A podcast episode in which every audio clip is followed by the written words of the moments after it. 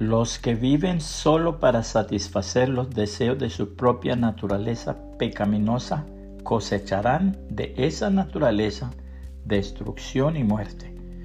Pero los que viven para agradar al Espíritu, del Espíritu cosecharán vida eterna. Gálatas 6, 8, nueva traducción viviente. Su amigo le decía que Dios le había bendecido e insistía más de una vez que fuera a visitar su casa recién construida. Por fin llegó el día y sí, la casa tenía todo cuanto fuese necesario para que una familia se sintiera cómoda y satisfecha. Habitaciones espaciosas, amplios ventanales, mucha luz y mucho aire, una lujosa cocina, cinco baños completos y muy modernos, etc. En fin, toda una mansión. Mientras el amigo le daba el tour por la casa, sus ojos se dirigieron hacia un rincón donde observó que había un mostrador y un pequeño escaparate. Amigo, ¿podría decirme qué es eso? Oh, es la barra. La barra. ¿Y para qué sirve la barra? Es ahí donde se les sirven las bebidas alcohólicas a nuestros visitantes, contestó el anfitrión.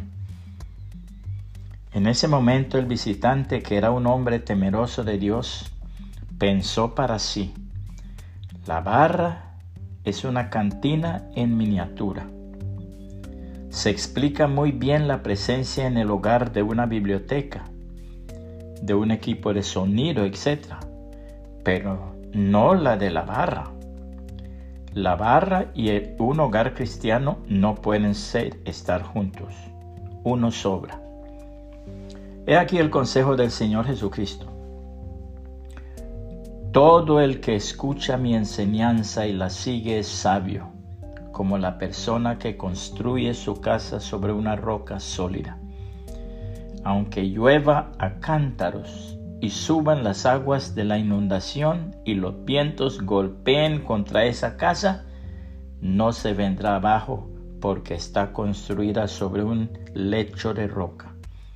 Sin embargo, el que oye mi enseñanza y no la obedece es un necio, como la persona que construye su casa sobre la arena.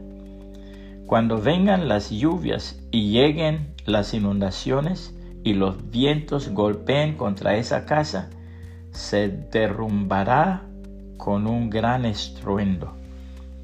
Cuando Jesús terminó de decir estas cosas, las multitudes quedaron asombradas de su enseñanza, porque lo hacía con verdadera autoridad, algo completamente diferente de lo que hacían los maestros de la ley religiosa.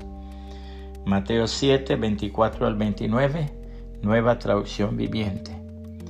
Puede compartir este mensaje y que el Señor Jesucristo le bendiga y le guarde.